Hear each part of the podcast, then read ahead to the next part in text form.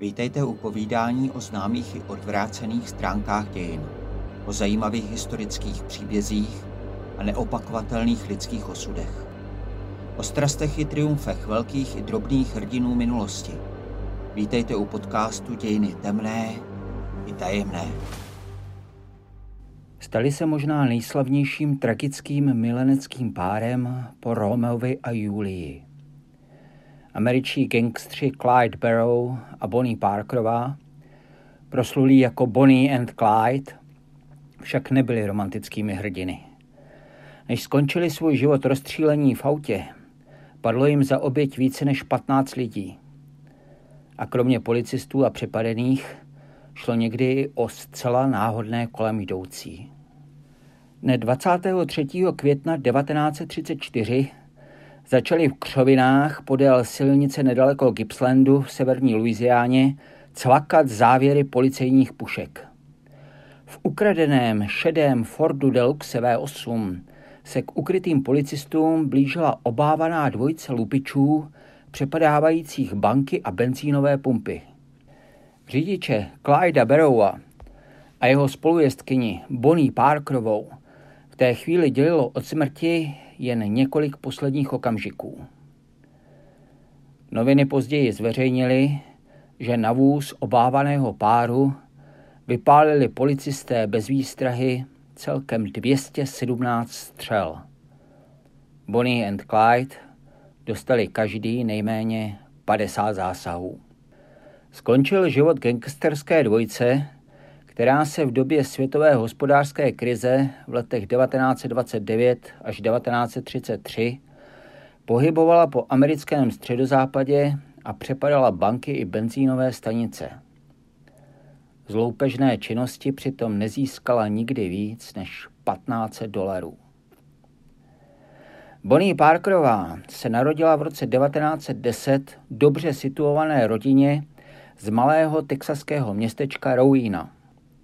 Co by 16-letá se provdala za spolužáka Roye Thorntona, ten ale krátce po svatbě skončil za mřížemi.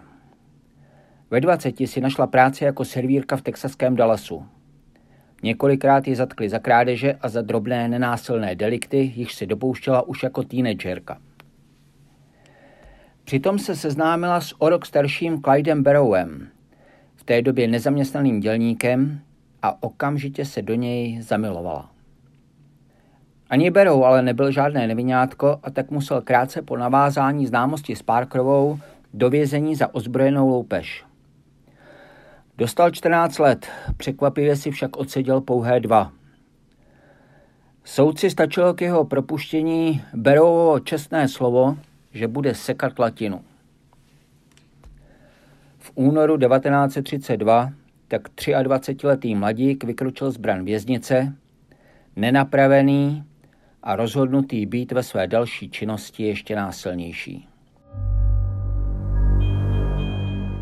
Po propuštění dal kolem sebe dohromady malý gang, složený kromě něj z jeho bývalého spoluvězně, 22-letého Rolfa Felce a právě z Parkerové, jež ke svému někdejšímu příteli opět nadšeně přispěchala. Trojce začala přepadat benzínová čerpadla a menší obchody, ale jejich akce brzy skončily fiaskem. Při útěku z jednoho místa činu se jim porouchalo auto, takže museli přesednout na muly, které se v daném místě náhodou pásly u silnice. Bonnie se ovšem jízda na mule nezdařila a krátce na to ji chytila pronásledovací skupina pod vedením místního šerifa. Po zadržení Bonnie nastal v Clydově životě zásadní zlom. V dubnu 1932 přepadl se svým komplicem další obchod a tato loupež skončila poprvé vraždou.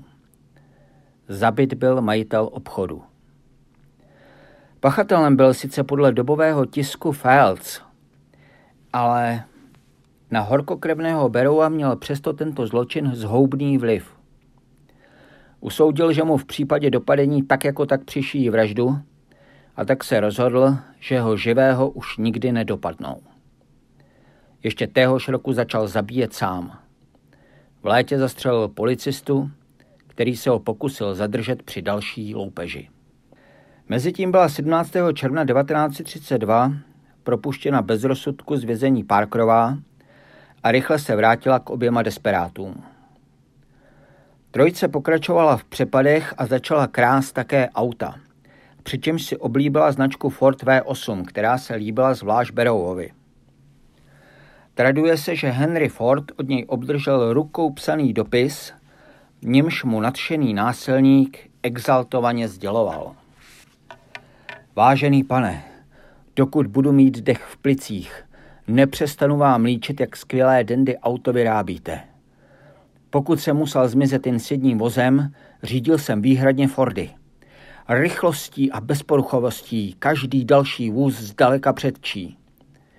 Byť má firma nebyla nikdy striktně legální, nijak se nezdráhám přiznat vám, jak dobré auto ve své V8 máte.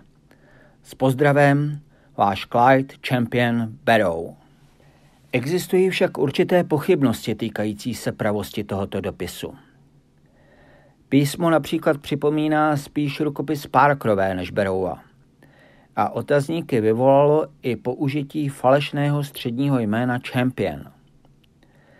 Clyde se totiž svým druhým jménem jmenoval Chestnut a jako Champion se nechával titulovat jen v texaském vězení, na které ale po propuštění vzpomínal nerad.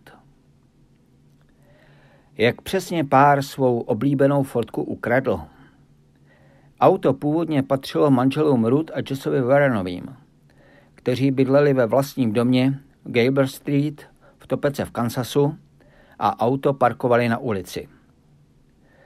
Dobový tisk dochoval svědectví sedmiletého chlapce ze sousedství, Kena Cowena, který si v době krádeže hrál s kamarády na druhé straně ulice. Cowen si pamatoval, že s autem přijela domů Ruth a nechala ho stát před domem – přičemž zapomněla v zapalování klíčky. Nikam se ale nevzdálila. Sedla si spolu se svou sestrou a ještě další ženou na verandu před dům a povídali si. Auto měli na očích. Pak se však v domě rozplakalo sestřino dítě a všechny ženy se k němu rozběhly. V té chvíli si Cowan všiml jiné ženy, pravděpodobně Bonnie, která rychle nasedla do vozu a odjela.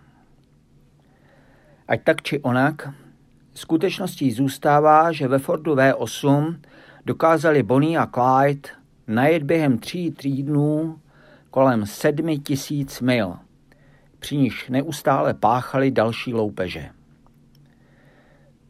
Při nich vždy používali zbraně, zvláště pak v případech, kdy je po spáchaném zločinu pronásledovali. Zbraň neváhala použít ani Parkerová.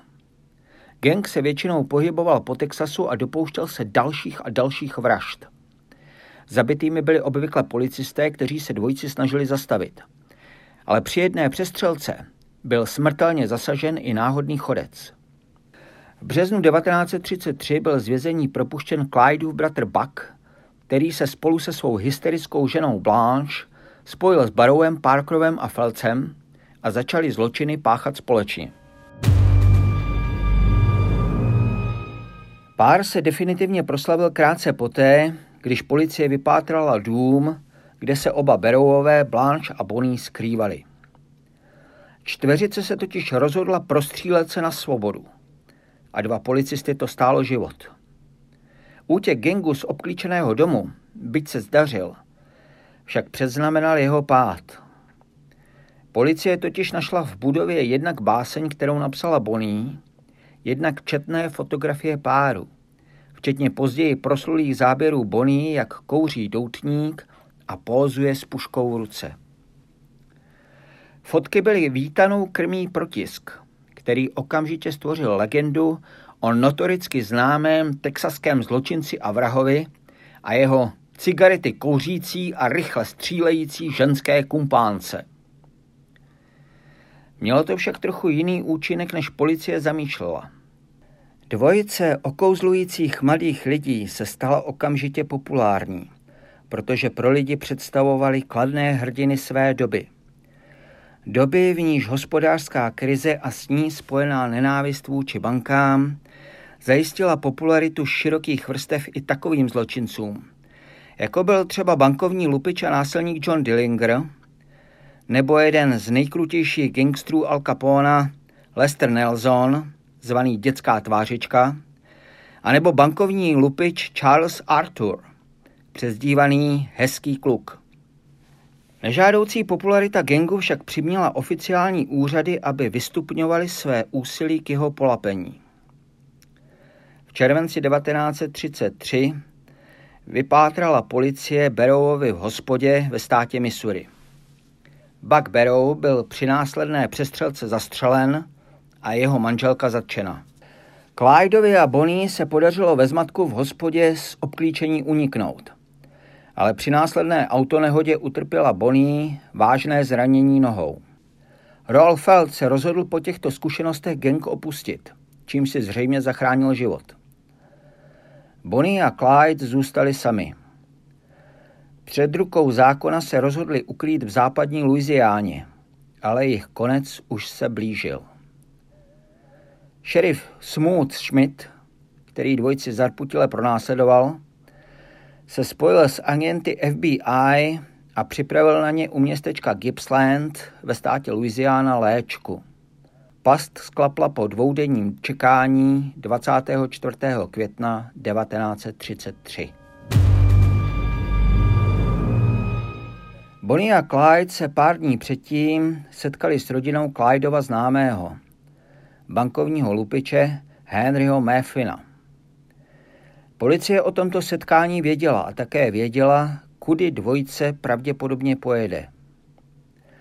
Zadržela proto Henryho otce a nechala jeho malou dodávku stát u silnice. Odmontovala přitom jedno kolo, aby se zdálo, že vůz má náhlou poruchu. V křovinách kolem vozu se pak poschovávali policisté s puškami. Podle filmu Bonnie a Clyde, který v roce 1967 natočil režisér Arthur Penn s Varenem Beatym a Faye Dunawayovou, byl muž od počátku do policejního plánu zasvěcen a aktivně na něm spolupracoval. To však není jednoznačně prokázáno.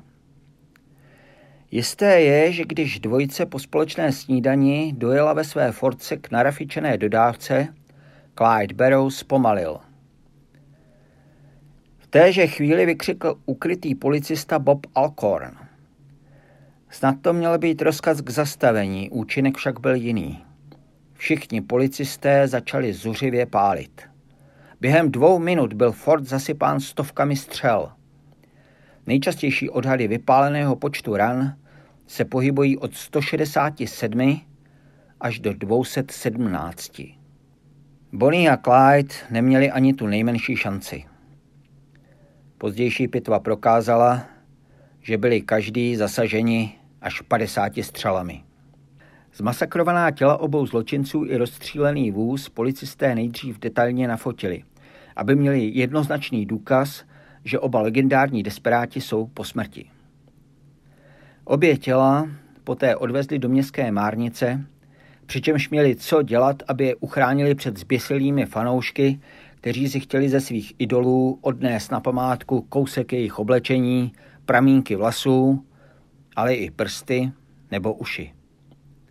Davová hysterie provázela slavnou dvojici zkrátka i po smrti. Poslední člen gengu Roll Felds přežil oba mladé gangstry o dlouhých 60 let. Zemřel až jako 82-letý v Dallasu v dubnu roku 1993. Po smrti Parkerové a Beroua byl zatčen a odseděl si přes 20 let. Propuštěn byl při amnestii v roce 1954. Zbytek života pracoval jako dozorce v dětském útulku.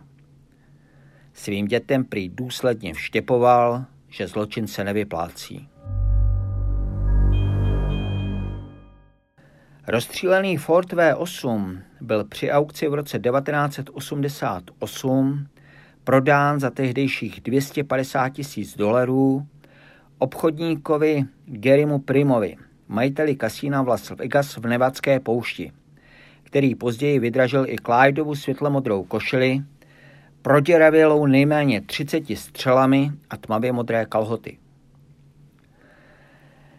Auto pak bylo vystaveno v jeho kasínu v uzavřené plexisklové expozici. Na místo řidiče a spolujezdkyně nechal podnikatel umístit figuríny oblečené jako Bonnie a Clyde ve chvíli smrti, přičemž Clydeova figurína měla na sobě jeho autentickou prostřílenou košili. Celá expozice je příležitostně zapůjčována i do dalších kasín v Jižní Nevadě. Silným motivem už zmíněného Penova filmu z roku 1967, který příběh dvojce opětovně proslavil, byla také údajná sexuální váhavost Clyda Barrowa, kterou si Bonnie Parkerová vysvětlovala podle scénáře jako jeho impotenci. U mnoha lidí vedl tento motiv k závěru, že i skutečný Clyde byl buď impotentní nebo homosexuál. Tuto teorii však vyvracejí tvůrci dalšího uměleckého díla, stvořeného na motivy tohoto příběhu. A sice broadwayského muzikálu Bonnie and Clyde. Podle nich byl Clyde klasickým heterosexuálem a jeho sexuální nejistotu si vymyslel pro film až herec Warren Beatty který usoudil, že něco takového pomůže vytvořit Clydeovu postavu zajímavější a komplexnější. Režisér na to přistoupil.